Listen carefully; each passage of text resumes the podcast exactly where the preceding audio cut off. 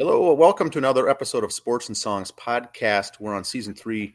This is episode number 48, the Songs Edition. Uh, edition only for songs, music, and albums.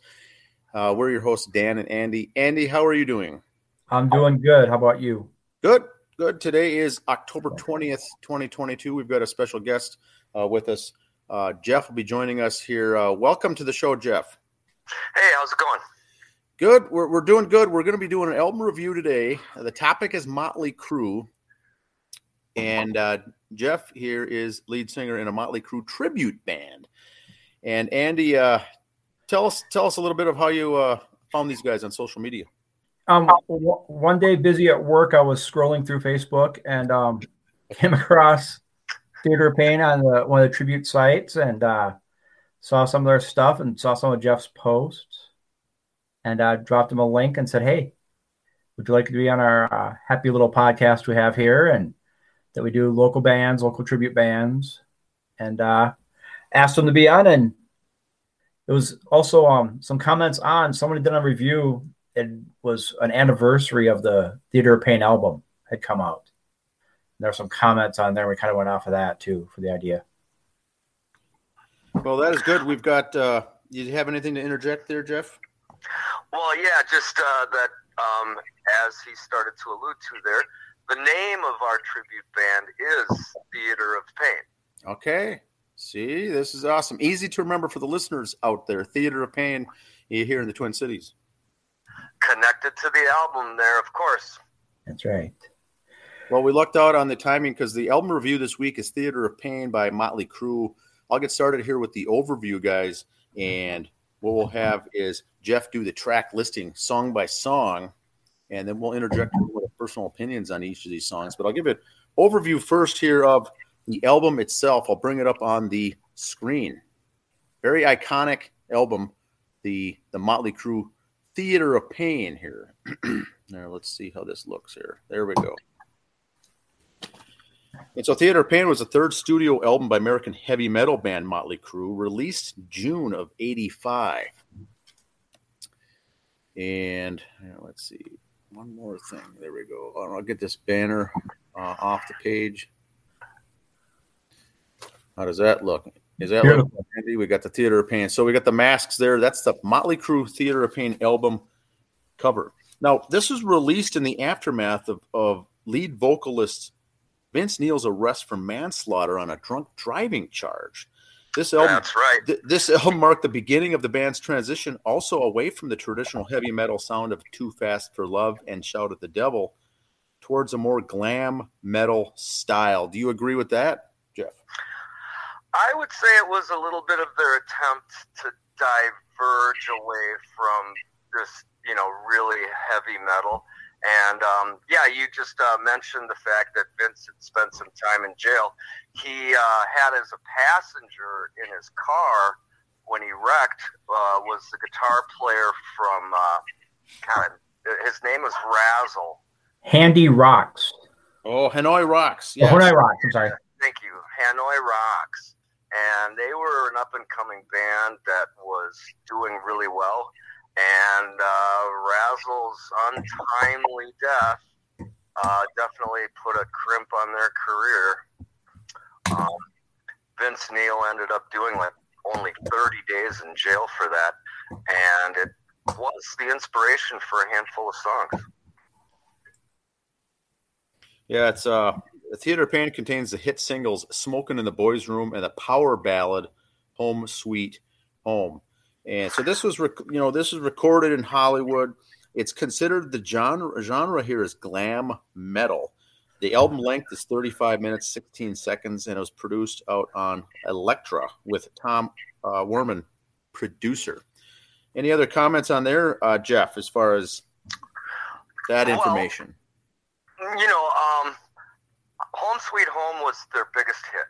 Um, I don't think there's ever uh, been a Motley Crue song that charted higher on the top 40. Um, they tend to end all their concerts with it. Very iconic song.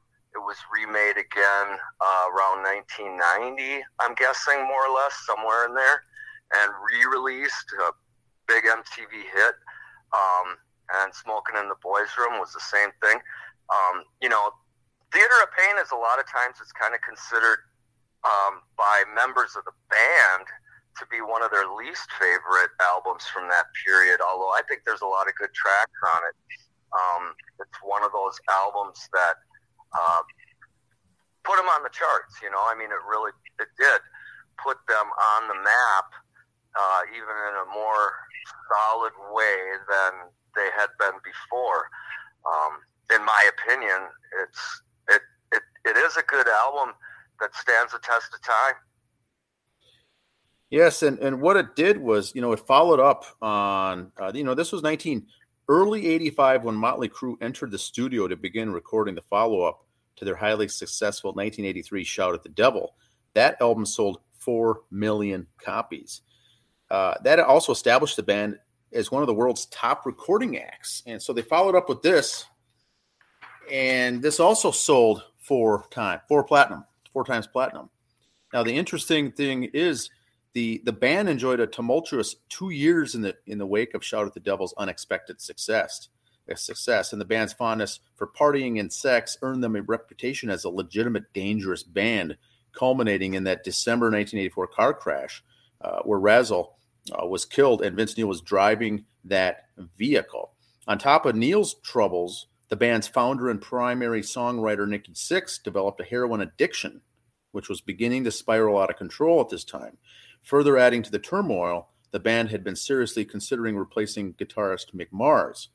And so it was with those uncertainties hanging over the band that Theater of Pain's recording began in January 85. The working album title was Entertainment or Death uh, that Nikki Sixx came up with. And then right prior to the release, they changed it to Theater of Pain any comments there? You know, we got Nikki Sixx developing the the heroin. These guys were out of control. If you read the book, uh, The Dirt by Motley Crue, it, it, goes into a lot of these stories, a lot of these things on tour and the personal lives of these guys uh, around this time. Yeah, there's uh, not much more to add to it. Uh, everybody knows the story of uh, Nikki Sixx and his near-death overdose experiences in '87. Um, which motivated him to get sober. Um, whether or not he really did get sober at that point in time is a matter of argument I've heard amongst some circles because he's kind of claimed that he's been uh, completely sober and clean since then, but there's also people that will put that rumor aside and say, "Oh no, no, a bad boy is still a bad boy every now and then." Yes, but it's uh, interesting. I don't know. You know, I've never met any of the guys in the band, so I'm just a fan like everybody else. Um, and and you know, you probably know more details than I do. There, what you were reading out of Wikipedia, I could not have told you there was four million copies sold. Yeah, it's it's interesting, you know, and, and like it said too here on the on the website, it was unexpected success. They were not planning to to take the the world by storm with that "Shout at the Devil" uh, album, but boy, did it do well.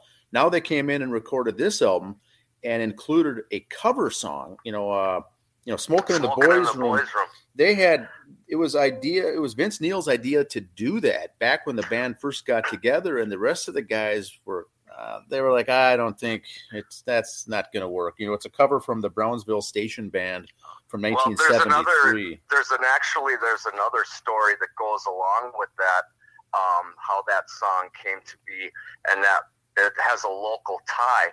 Uh, there used to be a band here in the Twin Cities that was called Obsession, and then later they went to do originals and they changed the name to Funhouse. But while they were still under the name Obsession, they did a tour through El, Los Angeles playing some shows. And if you, they were, I went to high school with the bass player in that band. So I knew these guys really well. And they were in Los Angeles performing uh, off and on for a couple years, 83 and 84. And a couple of the guys in that band have claimed that they saw Vince Neil and Nikki Sixx um, together when they were in the club actually watching Obsession perform. Now, you know, sometimes people will exaggerate and try to get themselves a little extra credit. But when that song came out in 85, some of the guys were around, you know, from that band were trying to claim credit for having given Motley Crue the inspiration to remake that song. I see. Like I said, whether or not it's true, who knows? But they may very well have, uh, you know, been listening to Vince previously talking about that song, as I'm sure they've talked about lots of songs, of course, and perhaps seeing a, a band do it. And Obsession was a band that was, you know, they were very hard rock, heavy metal, glam kind of orientated. A lot of smoke bombs, a lot of light shows, um, playing all that kind of music, Def Leppard and Kiss and that sort of thing. So, um, and I, re- I can well remember they were doing that song before Motley Crue came out with it. Interesting. And then, you know, the the the ballad, the you know the the power ballad "Home Sweet Home" was big, but that was a, really a change. Also, something that was not in their you know uh, al- albums in the past, not released as a single. They never had any power ballads, and so that was a different right. thing as well to be added into the mix. Yeah, yeah. Um, I, I imagine that uh, that may have been part of the reason why they did it, um, because it is kind of credited as being one of the first quote unquote power ballads, because it goes from a gentle piano and vocal to a really driving guitar solo. Yep, that is correct. So the band, uh, for those listeners that, that do not know, it's Vince Neil on vocals, Mick Mars guitars, Nikki Sixx bass, and Tommy Lee drums. And so the track listing, Jeff, if you could go through the track listing, uh, song by song, and give us some of your some of your take, your little take on some of these uh, some of these songs here from this album. Well, the first song is called City Boy Blues, and I think it was uh, probably not the best song to start an album off with. Um, it's first of all, it's not a blues kind of a number. It's a pretty uh, herky jerky kind of fast, you know, glam rock. So I, I always kind of felt like that song was, you know, misnamed, you know. Um, and it's it's actually not a bad song, but it's definitely not one of my favorites on the album. Um, and typically, you know, you try to put your first song is going to be one of the hits. "Smoking in the Boys' Room" was the next song, and you know everybody kind of is familiar with that and the success that it had. The next song on the on the album is called "Louder Than Hell." Now, this song is my absolute number one favorite song on the album. Um, it's got that killer dance beat. There won't be a girl on the dance floor that doesn't swing her hips to it. Um, it's got killer vocal, extremely difficult vocal segments in the song, and it's one of my personal favorites to perform for some of those reasons that you know I just feel like it's an impressive song. If I if my voice voice was going out for any reason, if I was having a bad night, you know, it's the kind of a song that's difficult enough that I'd have to remove it from the set because you really got to have your your voice in shape on that song. Andy, Um, and- what's your thoughts, Andy, on this one? Well, I, Louder and Hell so far, I think he's been pretty spot on. City Boy Blues, I like that song. It's just not a good lead off song in there. Um, Louder in Hell is my second favorite on the album. Uh, you'll get to it later, my favorite, but I agree with you. Louder in Hell, it, it gets you going. It's it's a great song. The one thing I will say about City Boy Blues, though, it is a good sing along song in the car with no one else around, Hmm. in my opinion. Yeah, I like uh, "Louder Than Hell." Very good song, and Andy just mentioned too that "City Boy Blues" is a good sing-along song. Uh, if, if anything else, it's a good sing-along song in the car. Yeah, yeah, that's true. the other thing about Louder Than Hell, um, the band still plays it to this day when they're doing live shows. I don't know if they play it every show, um, but uh, I've been told anyway that they do. Um, you know, around the country in this current tour that they're doing. And when I listen to the words um, and listen to the story, I think, and I don't know this, but I think it's definitely a song that was inspired when Nikki Sixx was thinking about Vince Neil's time in jail.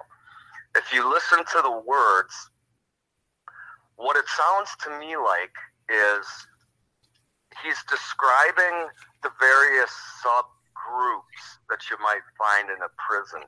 Some like violence, some like submission, some use aggression. You know, he, he's describing these different groups of people that Vince Neil found himself thrown into a you know a large community, forcibly required to live amongst you know whatever number of hundreds or even thousands of complete and total strangers. And you know nikki sixx has talked about you know the experience that vince went through caused him to think about what that must be like and to write about it. And i don't know for fact but i think louder than hell is one of those songs that that he's talking about where he got his inspiration for it. Awesome, awesome. So the next song after that is "Keep Your Eye on the Money," and uh, what can I say? I think that's a really good song. Um, good beat. You know, I can only tell you my opinion because I'm just a fan like everybody else, and you know, what do I know? Yes, yes. So the next song is Tonight We Need a Lover. That's probably my least favorite song on the track. Uh, Use It or Lose It, mm, kind of in the middle somewhere. Not not one of my favorites. Not the worst song. Um, the next song is Save Our Souls, and I really like that song. It's got such a cool tempo. Got a very eerie vocal tied in with it. Very eerie guitar. Um, very interesting tune. Um, it, to me, anyway, it kind of shows a range of musical ability that these guys really do have. It's not just three guys banging on guitars and drums and making noise with it. Um, you know, that's a song to me that really kind of puts puts Motley Crue and Nikki Sixx and you know Mick Mars in a real strong category of songwriter. You know, there's there's there's some uh, some harmonies and intricacy there. That's not just your basic three chord song. Uh, the next song on the, is a track called "Raise Your Hands," kind of an acoustic vibe, but has a fast vocal. Um, but one of the things about Motley Crue that I've always thought was that Nikki Sixx writes his words and lyrics to have a lot of them have a really fast delivery. I mean, if you think about you know the big hit Doctor Feelgood, it's it's a real fast vocal delivery, but it might be layered over a song that's not real fast, where the music is you know uh, of a more medium tempo. That's kind of how Raise Your Hands occurs to me. Um, Fight for Your Rights is another song. It kind of falls in the middle category for me. It's um, it's okay. You know, it's it's nothing I got all that excited about. Um, but it's it's not a bad song. you know, but it's one of those songs. It's the last song on the album, and uh, I could see why that that one didn't become a hit. so that's it. Ten songs on the album. 35 minutes, straight ahead rock and roll for the most part. Yeah, like you said, um, keep your eye on the money. That's my favorite song on the album. Uh, my yeah. least my least favorite song, uh, obviously, is I'd be smoking in the boys' room. I maybe I got just sick of it on radio and stuff all the time. I I, I think Brownsville Station did a much better version. Um, I've heard other versions too, but that song seemed like it was kind of thrown in there too in a way. Like for MTV, they did the song and the video. Yeah, that Brownsville Station version really was a big hit. I mean, uh, I always liked that song, and that's one of those perfect, perfect songs that by the time Motley Crue may have, you know, that by the time they remade it, that's one of those songs where it might have been a little bit forgotten. It had, yeah. it had been years ago that it had been a hit, and there was a whole new younger generation of, you know, teenagers listening to Motley Crue. So that's a song that kind of came back up for them. You know, one thing people ask me about Theater of Pain is, you know, am I a, like a huge fan of that album? Is that why I named my tribute band Theater of Pain? The reason why I named my band Theater of Pain wasn't because of the album necessarily, but because of the album artwork I've seen there's a lot of Motley Crue tribute bands around the country. There's you know one in Philadelphia. There's one down in Texas. There's one in in Phoenix. You know, and and so I needed to pick a name of uh, a Motley Crue tribute name that would work well. That a number one hadn't already been isn't already being used. There used to be a Motley Crue tribute band in Minneapolis and Minnesota called Wildside which no longer exists, but right. I felt like I could have used it, but I decided not to. Um, you know, which is also the name, obviously, another album. But I mean, uh, you know, there's just a lot of reasons why I like the artwork that goes on the cover of Theater of Pain, and I thought it would make a cool, you know, motif to create for a tribute band title. But uh, yeah, the album Theater of Pain. I got to be honest with you. When it came out, you know, I probably didn't really pay a whole lot of attention to the other songs on the album. Just I was aware of the hits. but yeah, it's a great album. As I listen to it, there's you know some really good tracks on there. You you talk about the album cover, you know, comedy and tragedy being on the album cover there, and to me, that is one of their better album covers. Yeah, Shout the Devil is kind of cool, and you know, Wild Side, you know, wasn't cool. Don't get me wrong, but this one because it showed they weren't they were trying to get away from the image of LA bands that they're kind of roped into. They wanted to kind of separate themselves, get a little more mainstream, which they did. So they came out with an album cover, didn't have them on it, and that's what I kind of liked about it. Yeah. Yeah, I, I kind of thought, I guess, you know, going, trying to get into their heads just a little bit, you know, um, they, they've always been a little bit artistic, you know, obviously Too Fast for Love has that iconic picture of Vince's crotch and he's got all his, you know, bracelets on and whatnot. And then, you know, girls, girls, girls, after, which is actually after this one, is a picture of him sitting on motorcycles. So I mean, a lot of the, a lot of the, you know, cover artwork and photos and whatnot, like any other band, it's pictures of the band. And you know, Theater of Pain, uh, you know, those masks are kind of a, you know, iconic pair of symbols from, you know, everything from Mardi Gras in New Orleans to, you know, Metropolitan Opera in New York. You know, it's just kind of a, in my mind anyway, it's a, it's a, it's an ode to, you know, something completely different than what you might expect from just a straight ahead rock and roll band, you know. Well, and also they and this was in 85 when it came out.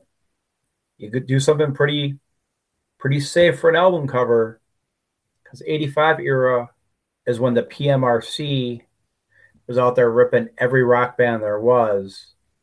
So if they didn't go with the crotch shot like on Too Fast for Love and everything else, they can kind of go under the radar, get out of their their firing line. So good, right. good move on their part. It's definitely not smell the glove. yeah. That's awesome. Yeah, the yeah. there was there was one more. You know, they got targeted. You know, PMRC mentioned something as uh, you know, smoking in the boys' room.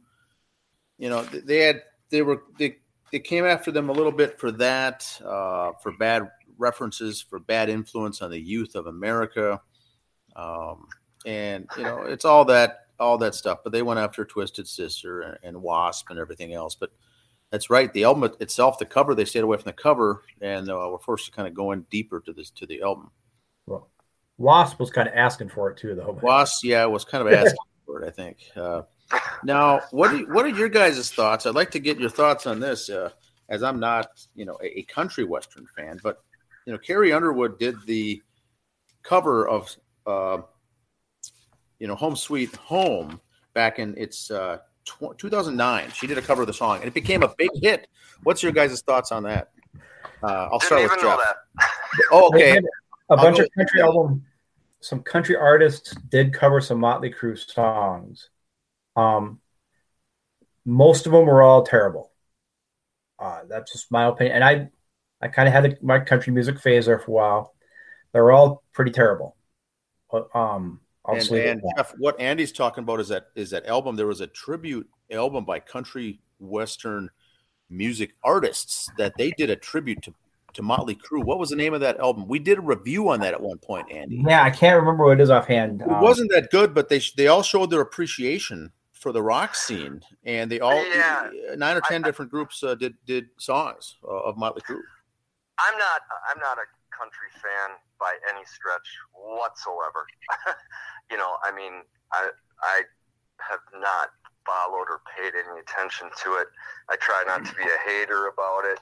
Um, so I do recall there wasn't there some other bands, not just Motley Crue, but they did kind of the same thing with some other ones, and maybe yeah. it wasn't just country bands, but I know there's been, you know, like various rock artists that they all did a cover of, you know, like like uh, Black Sabbath songs.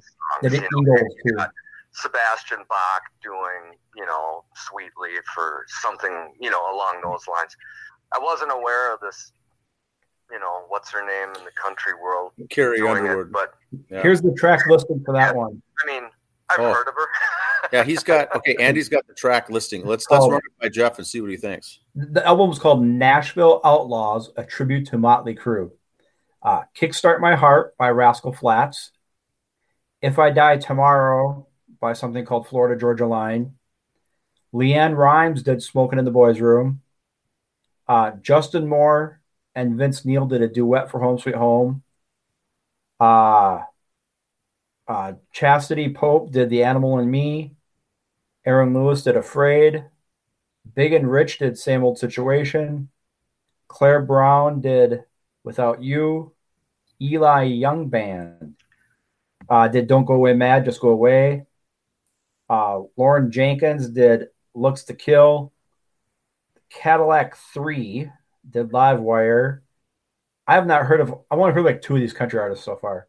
Um, Mavericks did Dr. Feelgood. Um, you know, this is like one of those things where, okay, part of my brain wants to ask for the name of this album so that I can maybe get a copy of it you know, or just borrow it or something.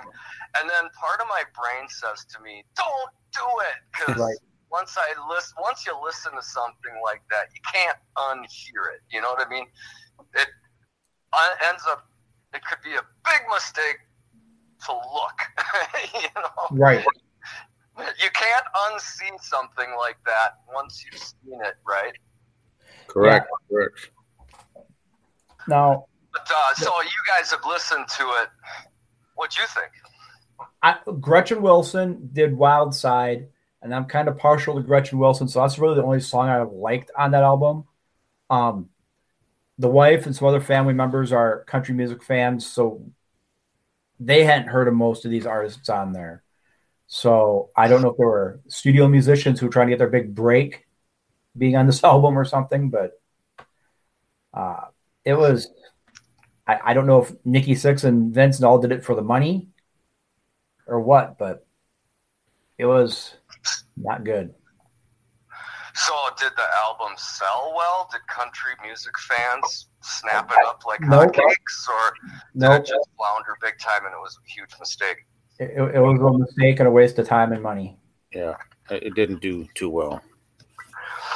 That wouldn't surprise me. I mean, you know, just on the face of it, I would think that a lot of your hardcore country music fans wouldn't even give it a chance if they were told that we're doing a bunch of Motley Crue songs. And probably much in the same way, a lot of hardcore Motley Crue fans wouldn't give it a chance either. Right. I don't want to hear a bunch of country people wrecking my favorite songs. Yeah. So, I mean, I can see like, like, like of the two groups of people that they would want it to appeal to, I can see neither group being turned on about the prospect of it. Yeah. Yeah. Now, one question for you, Jeff. Um, when you decide to want to do a tribute band, Motley Crue stuff, did you have to get any like okay from the band or anybody else to be doing their songs like this and kind of using their likeness or not using their likeness but using their own cover on that? Um, you know, so the one thing that's kind of infamous is uh, when people use songs by Metallica. Um, they have a staff of lawyers that goes after people. Um, Motley Crue is pretty much the exact opposite. Um, Motley Crue uh, encourages people to do tribute bands, um, and they have no problem with it. As a matter of fact, uh, in in uh, the movie you were talking about, The Dirt, um, there's a lead singer on all of the remade tracks, who's the lead singer of a Motley Crue tribute band based in LA, and they he's the one they hired to do, you know, the vocal tracks. So, you know, obviously, um, there's a kindred spirit there. So yeah, um, I have not heard of anybody having any problems with it, and um, this is actually the second Motley Crue tribute band that I've been in. Okay. The, the first Motley Crue tribute band that I was in um, was before COVID, and it, it, was called Motel 6.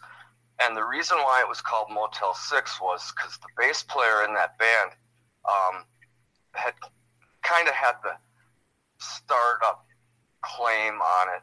He was one of the guys that kind of started that whole project.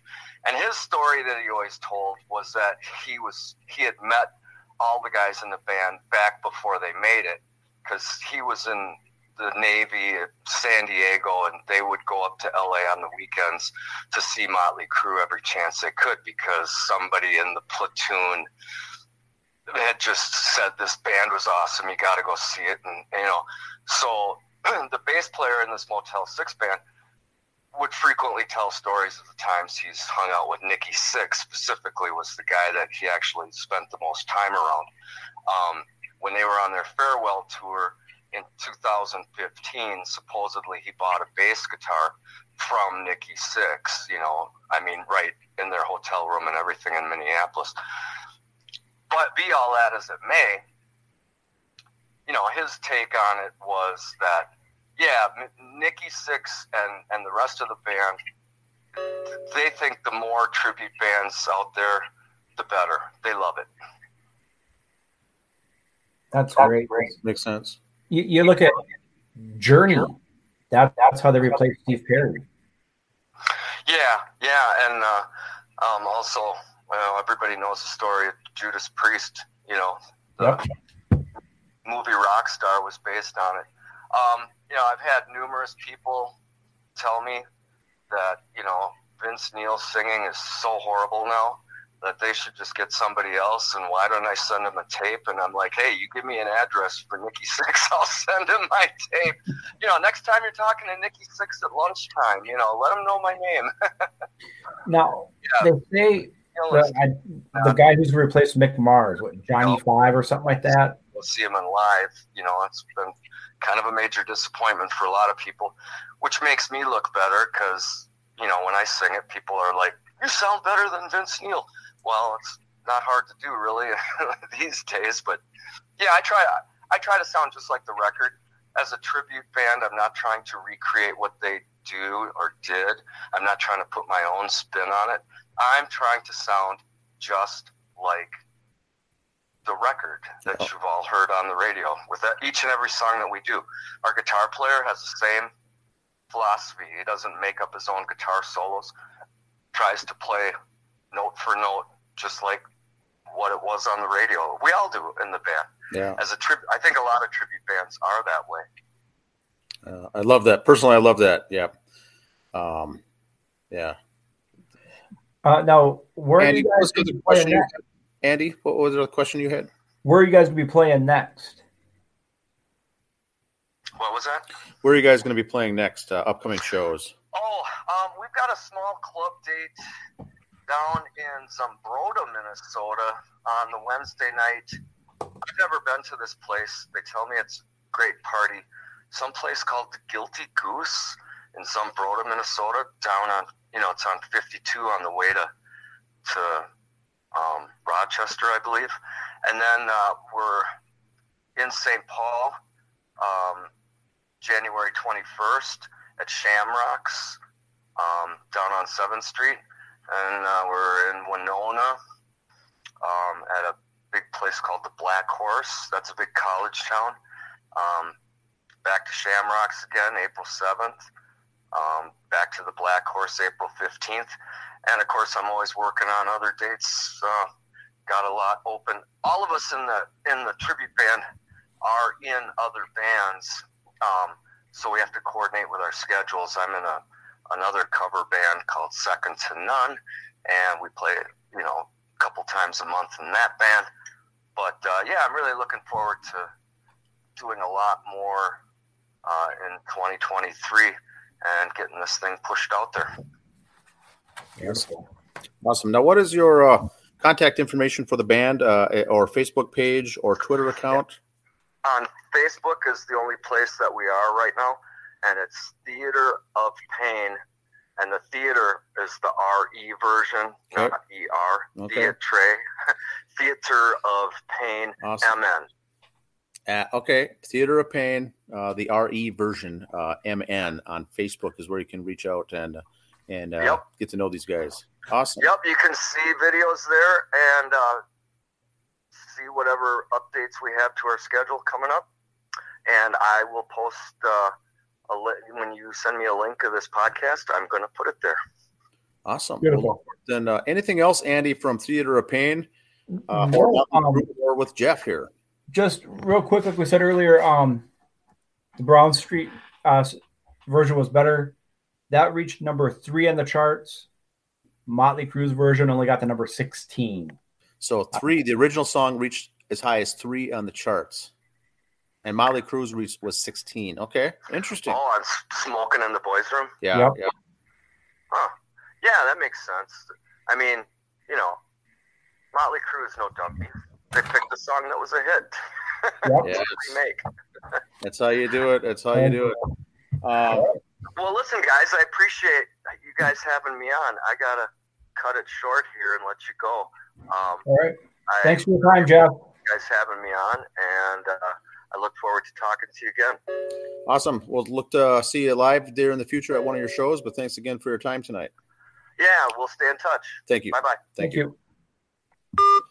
Uh, Andy, so what else have we got for uh, concerts, updates, tours? Albums, well, we have to re- re- refresh some of our stuff from last week to some of our, our local favorite bands we got here. Just Medina, we'll go through Medina Entertainment Center's list of stuff here.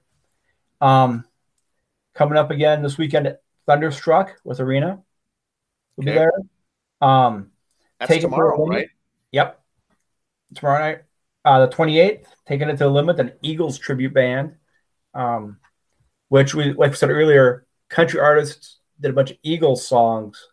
Okay, that I could see. It's kind of the same type of music. So they were pretty good. Um, November 29th, the Four Horsemen, a Metallica tribute band with them pesky kids. Okay. Um, the 12th of November, Trilogy, at The Doors, Led Zeppelin, and Pink Floyd, those three. And of course, like we said, December 10th, Hairball. Our friends Hairball. That should be good. That's going to be uh, on our website. We've got that listed on the calendar as well. Yep. Check out the calendar for other events and things that we've got going on here at Sports and Songs. But uh, we're glad to have Jeff on. You know, I love tribute bands. It's good to have these kind of guys on, these local guys, and Yep. love it. I can't wait to see this these guys uh, perform. Yeah, I, I like them too. I like the tribute bands, like I said, when they try to keep the sound the same too. They don't Yes. make it their own. You know, then you're not a tribute band. Then you're just karaoke night guy. Then when you make it your own. So That's true. That's true. All right, guys, have a good week. We'll see you next week on uh, our songs edition of uh, Sports and Songs podcast. all right, thanks. We'll see you guys. All right, see you.